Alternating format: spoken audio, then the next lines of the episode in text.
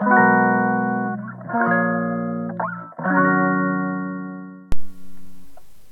んばんは。ヨガじゃない話倉本々子です、えー、連休がありましたね。皆さんはねどんな連休を過ごしましたか？私は、まあ、海のね、えー、近くに行ってまた癒されてきたんですけどね。その海の方に行く間の車の中でねすごい面白いことが起きたんです。あの旦那さんとのね本当に性格の不一致がもうすごいんですようちの場合は。でもう笑っちゃってただそれと同時にねちょっと大事なことに気づいたというかなんとなくうまくいってる理由みたいなものがあこういうことだったりもするのかなっていうのがあったのでちょっと今日はねお話ししたいかなと思ってうずうずしてました。えっとね旦那さんが昔10年以上前に見ていたアニメがあるんですって。でアニメとか全然見ない人なんですよね。まず漫画とかも読めないんですって。あの本も読んだことないんですよ。文字が読めないからあの漫画も読む順番がわからないんですって。絵が何個も書いてありますよね。でもどこから読んでいいかわからないみたいな感じでもうちょっとそこでそもそも全然私と違うじゃないですか。文字が大好きなので私は。でまあ違いが面白いんですけどね。で唯一そのアニメを毛嫌いしていたんだけれども感動したアニメがあるっていうんでそれを見せたいってすごく言ってたんですね。この間ランチに行った時に。でも全然興味がなくてあの適当に話聞いてたんで多分うなずいてたんでしょうね。あこの間言ってたアニメ見せるねみたいな感じですごいウキウキでこう来たんであ見るねなんて言って見てたんですよね。そしたらどうやら多分そのアニメをちゃんと見てほしいんでしょうね。2話目も3話目も。ちょっとハマってほしいんですよねきっと。それが出ちゃっててあの、始まって私がこう無言で一生懸命見てたんですけど登場人物の自己紹介みたいなことをしてくるんですよ流しながら。あこの人はねこここうでこうでこうでこの人だけ人間じゃないんだよとかねで今出てきたシーンは、えーと、こういう意味があってこうだからみたいなことを全部言ってくるんですよ。え信じられないと思ってもうすごい怒っちゃって 怒っちゃってっていうかイライラしちゃって何この人と思って。だってその映画とか本とかって主人前にもねその本の話で言ったけれども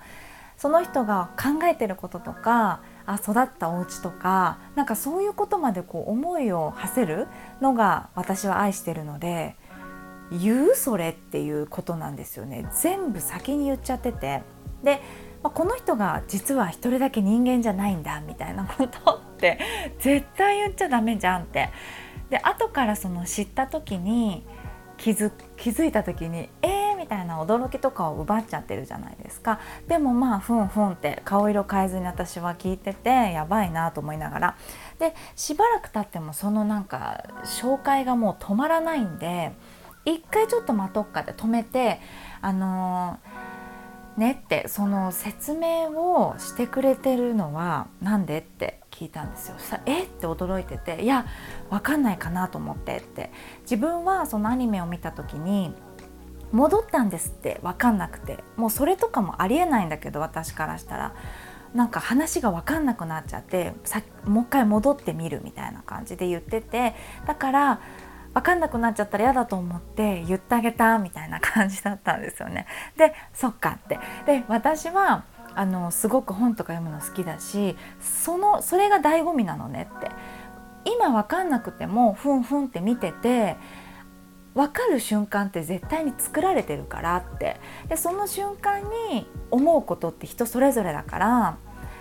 このシーンはこうだよこのシーンはこうだよっていうねことは絶対にいらないのねって言ったんですよそしたら「うん」みたいな感じでちょっと反省してたんですけど「ああそっか」みたいな。で前にも言ったよねって前にね初めて2人で映画を見に行ったんですよ。結婚するまでに2人でやったことないことが私たち夫婦はとっても多いんですよなんかデートとかもあんまりしたことないで結婚したのであの映画にも行ったことなかったんですね。で結婚してから2人で時間があって映画を見に行った時に彼の職業柄の目線で多分見てたんでしょうね。光の入り方とかなんかそんなことですよね。映像とかすごいうるさいから。でも私はその菅田将暉くんがえー、かっこよかったなとか思ったりとかあーなんかこのシーンで何であんな顔したんだろうとかねもうとにかく考えることがいっぱいなんですよ映画見た後とかって。わーって感じなんだけどその独自の目線の論みたいなのをずっとその後のランチで話してきちゃってまたちょっとあの怒っちゃってもう一緒に映画を見ないよって言ったんですよそしたら「えなんで?」っていう感じだったのでその時もちゃんと説明したんです。私はこういうことにをっていうか前に話してるじゃんって話ですよね。今気づいたけど。そう。こういうことが好きだから独自の目線は分かった。確かにその光とか全然分からなかった。でもそうなんだねって分かる。でもなんかね私がどう思ってるのかなとかを分からないで結構話してきちゃったりするからあの私はそういうの好きじゃないよって。で話し合ってもあんまり話が合わないからもう一緒に見ないよって言ったんですよね。傷ついてたけどそっちの方がいいかなと思って。なんか毎回嫌いになっちゃうのも嫌だしあの一人で見たいのかなって。私もわがままかなと思ったんですよね。一緒に見ててなんかその感想言われてムカつくっていうのも自分勝手だからなんか結構うなんかうちうちしてるじゃないですか。その私なんか考え込みたいみたいなところも結構あのわがままな意見だから合わないなと思って見ないよって。でまたアニメのね話に戻って前にも言ったじゃんって。映画でもそうだったけどアニメでもう笑い出しちゃって私途中からいやあのダメなんだよって内容を言ったら嫌がる人もいるからおかしいよって。言ったらあそっかって合わないなっていう感じだったんだけどほんと信じられないなっていう笑い話とあとやっぱりその伝え方って大事なのかなって夫婦においてめちゃめちゃ他人じゃないですか。血がつながってないからからね。急になんか知り合って結婚したけど生まれてきた場所も違ければ環境も育ち方も親からどういう言葉かけられてたとかそれこそ趣味とかも違うのに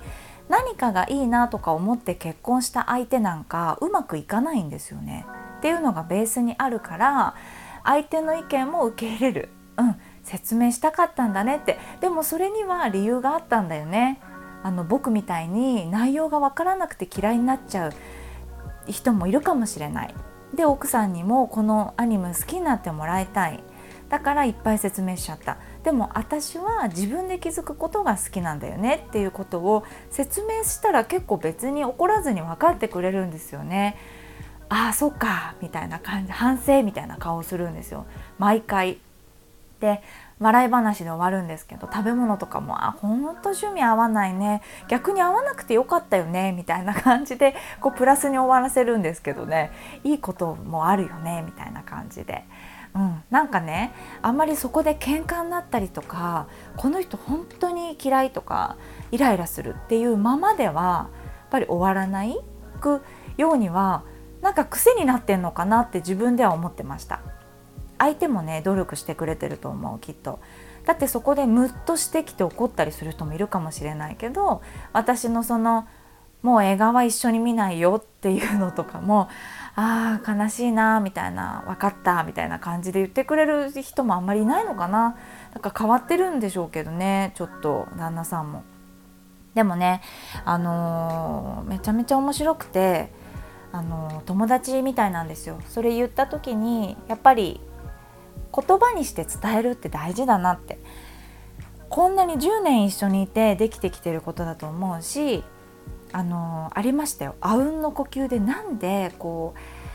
やってほしいこととかが分かんないかなとか思ったことももちろんあるんですよ。特に子供が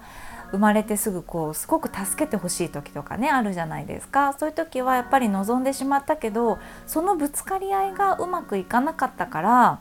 こういう形をとったんですよね。で彼に響く言い方っていうのがあるんですよね。怒った言い方じゃなくてあのどういう言い方したらうまく理解してくれるのかなっていうこととかもやっぱりお互い10年の中で探り探りで多分やってきた。でそれが癖になってるからなんかこういうびっくりするぐらいのなんか違いっていうのが明らかになっちゃったとしても笑い話で終わる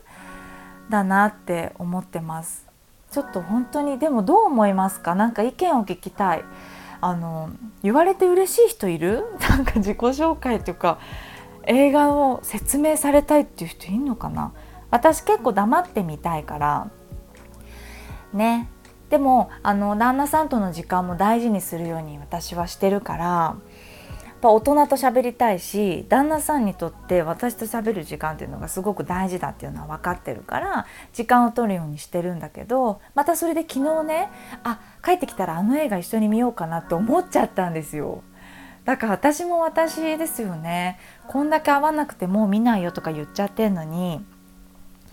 映画に誘おうとしちゃってるみたいなね。であちょっと見たいかなと思っちゃってんだよねって言ったんですよねポロッと。そしたら「あもうね大丈夫その映画を知らないから内容。あの自己紹介とかしないから」って 言ってたんですよね。覚えてんじゃんと思って。すごい面白かったです。ねそんな感じでちょっと夫婦の面白い話なんですけど意外とそのインスタとかで旦那さんの話出るとめっちゃ面白いみたいな感じに言ってくれる人がいたのであの話してみました。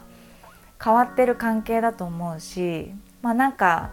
友達みたいにねうまくいってる秘訣が何なのかちょっと私もわからないんですけど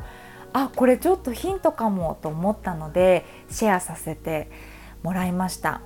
なんか皆さんはどうなのかなと思って。もしよかったらレターをください。またそれを見てね配信できたらいいのかなって思います。